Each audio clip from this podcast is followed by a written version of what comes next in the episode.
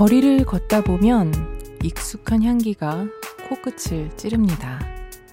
바로 이 계절에만 맡을 수 있는 아카시아 향기죠.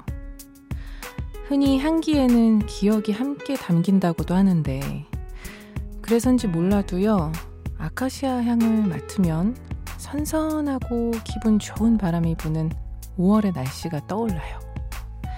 이렇게 향을 통해 내 안에 감정 기억이 생생하게 되돌아오는 것을 프루스트 효과라고 한대요. 향기가 기억 창고의 문을 여는 열쇠가 돼주는 거죠.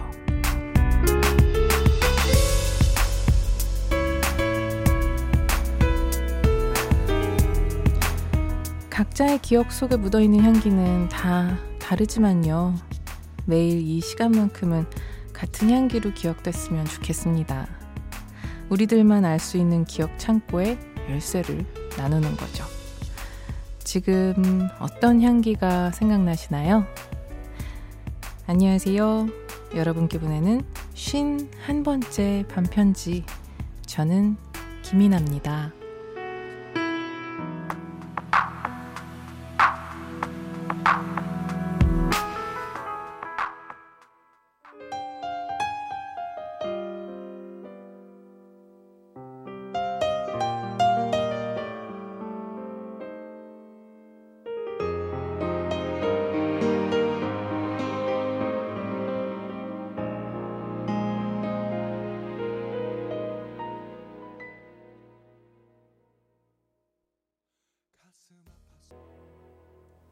5월 21일 화요일 김이나의 반편지 첫 곡은 테이의 사랑은 향기를 남기고 였습니다. 어, 노래 너무 좋죠. 이 곡 작곡가분이 황세준 작곡가님이신데 요즘에는 어, 사업을 하시느라 곡 작업을 너무 안 하십니다. 다름 아닌 그 빅스가 속해 있는 젤리피쉬 대표님이신데 황세준 대표님 듣고 계신다면 곡 작업도 좀 해주셨으면 좋겠어요. 아 그리고 오늘 어 초대 손님 누군가요 하시는데 오늘은 제가 여러분들과 함께 데이트를 하는 시간입니다. 여러분 다른 사람 너무 찾지 마세요. 권진영님께서요. 오늘은 유난히 날씨가 좋았어요. 바람 냄새도 좋았고요. 아, 오늘 날씨가 딱 적당히 마음에 들어 하시는 날씨였군요. 약간 어제도 그렇고 살짝 가을 냄새, 가을 느낌이 나는 그런 날이었어요. 그리고 정말 하늘이 하늘다운 색이었죠. 새파란색. 김영주님은, 와, 기억 창고. 반편지는 따뜻한 향인데. 그래요. 향기에는 이렇게 좀 정확하게 어떤 향기보다도 다 자기만의 감정이 묻어나서 같이 기억되기도 하는 것 같아요. 저는 이런 기억이 묻어있는 향이 그 사우나나 이렇게 쑥 탕 같은 데 가면 나는 그 쑥 냄새 있잖아요. 그게 저한테는 기다림이에요. 엄마랑 같이 사우나를 자주 갔었는데, 아, 엄마는 그렇게 오래 해요. 사우나를. 저는 항상 가면, 아, 엄마가 언제 끝나나 하고 기다리던 쑥탕의 냄새는 항상 저에게 기다림의 향기였습니다. 2654님께서는요, 생각해보니 반편지는 그리운 향이네요. 늘 잊고 있었던 추억 저편에 그 무엇을 깨우는 모멘트인 듯. 하, 근사한 말이네요. 그리운 향이라 점점 이제 좀 기다림, 기, 반가운 기다림의 향? 으로 기억되어진다면 좋겠네요. 아, 오늘 반편지 가족들의 향기에 대한 기억들 사연으로 보내주세요. 오늘의 기분 그냥 얘기해 주셔도 좋고요. 이런 일이 있었다, 저런 일이 있었다라는 막 아무 얘기 보내주셔도 좋습니다. 듣고 싶은 음악도 얘기해 주시면 실시간으로 틀어드릴 거고요. 사연 주실 곳은요. 문자번호 샵 8001번, 짧은 건 50원, 긴 건 100원이고요. 인터넷 미니, 미니 어플은 무료입니다. 잠시만요.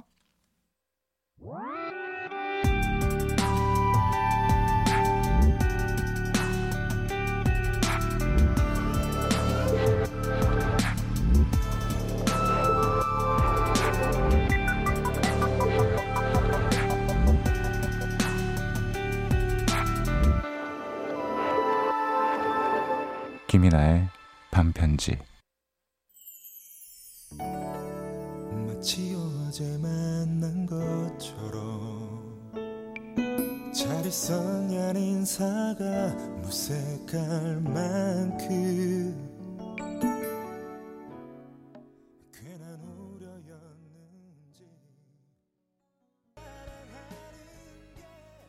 김이나의 반편지, 김동률의 다시 사랑한다 말할까 듣고 왔습니다. 이정은님께서 저는 반편지 생각하면 한옥 창호지의 새벽 이슬 맺힌 느낌이요.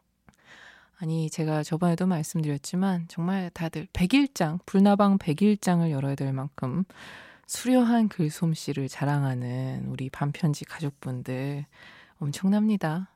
고즈넉하고 맑고 깨끗하고 뭐 그런 느낌이겠죠? 한옥장우지의 새벽 이슬. 이슬이 다른 이슬은 아니죠. 박정효님은요, 저는 콘서트장이나 뮤지컬 공연장에서 나는 향기라기보다는 냄새라고 해야 하나? 콘서트 시작을 기다리며 앉아있을 때면 그 특유의 공기와 냄새가 마음을 더 들뜨게 한답니다. 심장이 요동치지만 기분 좋은 떨림이에요. 저 그 냄새 뭔지 알아요. 약간 그 냄새가 어, 일단 그 대형 스피커들이 있는 거에서 나는 냄새도 있는 것 같고요. 또 공연장에서 그 스모그 많이 쓰잖아요. 그것 때문에 나오는 냄새? 그리고 다량의 그 좌석들이 있는 공간에서 나는 특유의, 맞아요. 그 냄새라고 해야 되는, 그렇지만 너무 설레는 책방 냄새도 그렇잖아요. 그게 어떤 뭔가 오래된 종이에서 나는 냄새인데, 거기서 오는 어떤 정서가 있죠. 내 기억들이 좋은 기억들만 켜켜이 쌓인 곳에서 반복적으로 맡은 냄새는 참 그렇게 좋은 기억으로 남게 되는 것 같아요. 반면에 왜 여러분들 옛날에는 요즘은 향수가 종류가 너무 많아졌지만 옛날에는 왜 그뭐그 브랜드 말고 이름만 말하면 괜찮을 테니까 쿨워터 다들 기억나시죠? 쿨워터, 이터니티 이런 향수 맡으면 왠지 잘 노는 사람일 것 같고 왠지 막 오무파탈일 것 같고 그랬던 기억이 있어요. 6008님은요. 제가 좋아하는 차량용 방향제가 원 플러스 원 행사를 해서 득템하고 너무 좋아하는 커피 원두도 선물 받았습니다.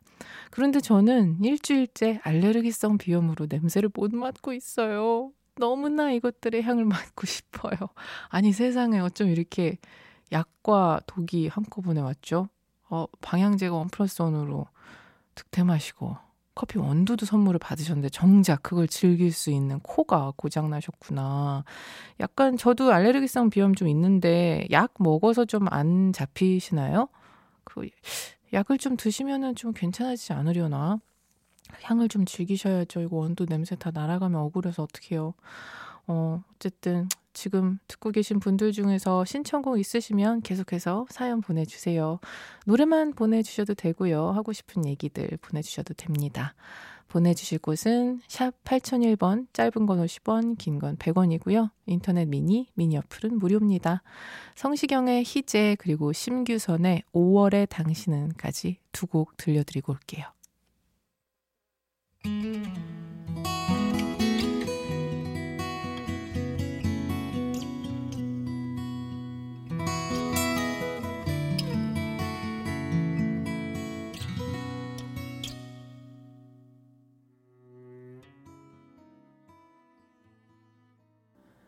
김이나의 반편지, 성시경의 희재, 또 심규선의 5월의 당신은까지 두 곡 듣고 왔습니다.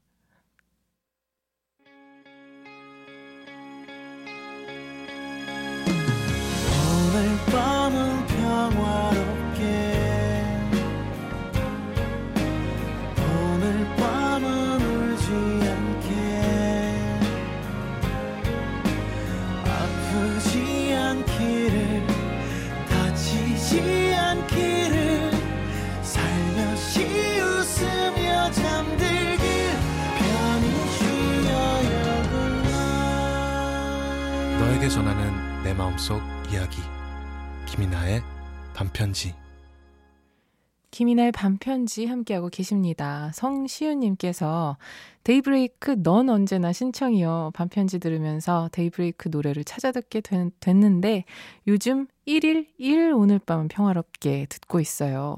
신기한 게 알고 보니까 이원석 님이 저희 어머니 지인 동생분이셨어요.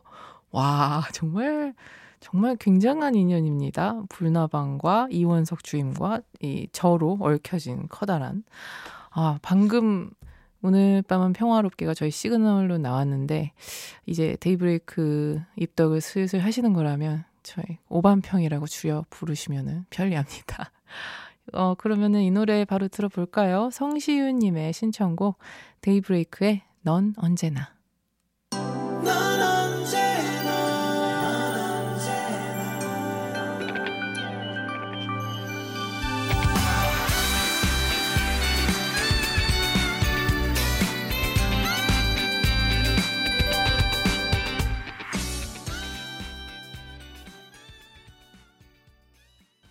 데이브레이크의 넌 언제나 듣고 왔습니다. 김봉선님께서 우연히 들어왔다가 마냥 듣게 되네요. 힐링 그 자체입니다. 아, 아직도 계시죠? 반갑습니다. 앞으로 종종 시간 날 때 같이 놀아요. 윤혜은님께서는요, 저는 달달한 향기를 좋아하는데요. 남편이 향수나 향초 선물해줬으면 좋겠네요. 결혼 전엔 종종 사다 주곤 했는데, 하긴 지금은 그런 것보다도 김밥 한 줄에 라볶이 사오는 센스가 더 좋지만요. 아, 결론은 아, 김밥과 라볶이가 더 좋다. 향수나 향초를 선물해 주시던, 주셨던 적은 있나요? 그죠? 결혼 전에 해 주셨다고 했으니까. 그래도 김밥이랑 라볶이는 우리가 시켜 먹을 수 있으니까 향기 나는 것들 한번 좀 들고 와 보라고 얘기해 보시면 아직도 그 향기들 잘 기억하고 계시는지 혹은 요즘은 남편이 이런 향기를 좋아하는구나 또 알 수도 있으니까 좋지 않을까요? 또 어떤 분이요. 번호도 익명 가능한가요? 하셔서 익명으로 읽어드립니다. 내일 3대3 미팅합니다. 나이 서른 넘어 미팅이라니 외로움이 너무 커서 나갑니다. 응원해주세요. 아니, 이런 재미있고도 서글픈 어, 사연이 있나요? 근데 참, 미팅이라는 거 좀 한 번도 못 해봤는데 너무 재미있을 것 같은 거예요. 할 수 있을 때 하세요. 그리고 저는 늘 생각하는 게, 연애를 제대로 할 수 있을 나이가 저는 이제 나이 숫자에 3자가 달린 이후라고 생각을 하는데 20대에는 이리 치고 저리 치고 막 그냥 그 막 관성에 떠밀리듯이 연애를 하는 것 같은데 지금 오히려 적극적으로 이렇게 인연을 찾아다니시는 게 더 튼튼한 연애를 하실 수 있는 길이라고 생각이 돼요. 화이팅입니다. 덕산 최종덕님께서 야간 근무 끝나고 집으로 가는 길입니다. 아까 얘기하신 아카시아 꽃내음 바람 타고 솔솔 차 안으로 스며드네요. 김범수님의 끝사랑 듣고 싶어요. 들려주세요. 문자 보냈으니 출발합니다. 집에 가기 전에 들으면 좋겠네요. 감사합니다. 하, 출발하셨나요? 어디쯤 가셨는지 모르겠고, 또 차 안에 아카시아 꽃내음이 남아있는지, 아니면 다 날아갔는지도 궁금하네요. 덕산 최종덕님의 신청곡, 김범수의 끝사랑 들려드릴게요.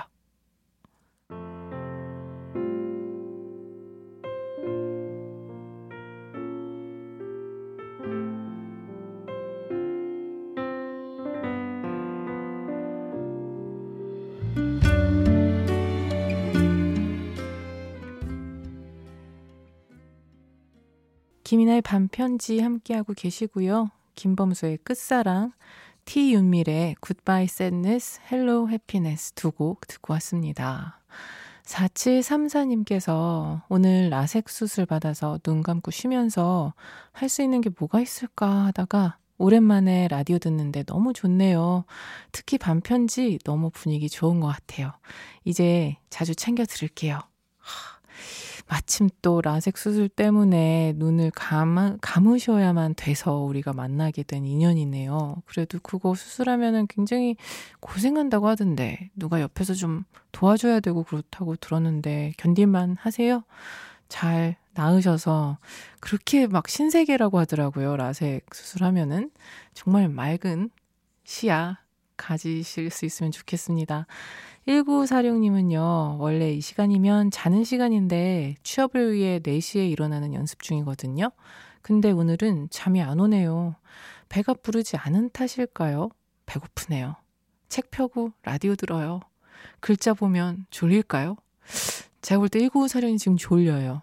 글이 졸려요. 의식의 흐름이 막 있는데 뭔가 스스로 왔다 갔다 하시는 것 같아요. 차라리 지금 잠깐 좀 주무시는 게 어때요? 자, 졸리시는 것 같은데 잠이 정말 안 오시는 게 맞을까요? 왠지 그래서는 약간의 약간의 주름이 묻어나는 것 같거든요. 그게 아니라면 죄송합니다. 익명애님께서 저는 요새 회사 다니기가 너무 힘들어요. 옆 직원이 저를 유령 취급한 지 4, 5개월은 되는 듯 하네요. 회사 가는 게 너무 숨 막혀요. 위로해 주세요. 저보다 한참 어린 아이라 대하기가 너무 어렵네요. 아이고, 이게 무슨 상황이죠? 유령 취급을 한다. 와, 근데 저도 비슷한 상황을 놓여본 적 있어요.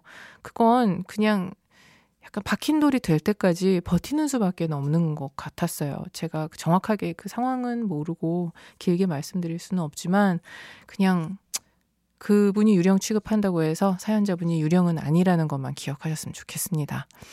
노래 한 곡 듣고 올게요. 장기호님의 신청곡 정준일의 향기로운 뒷모습 듣고 올게요.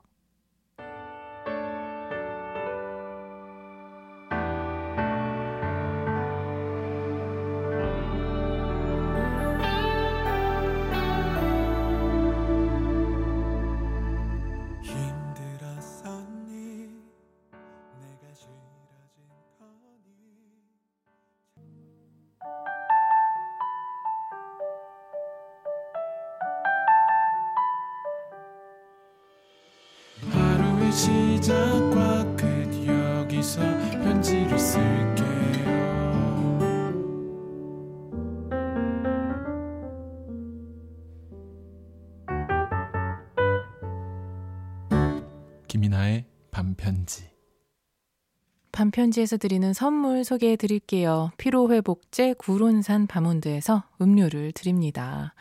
여러분 이제 우리 그 레드카펫 코너는 말씀드렸다시피 팝업 코너였기 때문에 당분간은 특별히 제가 초대할 손님이 계시지 않는 이상은 이렇게 여러분과 함께 수다 떠는 시간으로 채워보려고 해요. 그러니까 내일 12시에도 열심히 살다가 헤쳐 모이는 겁니다. 너무 슬퍼하지 마시고요.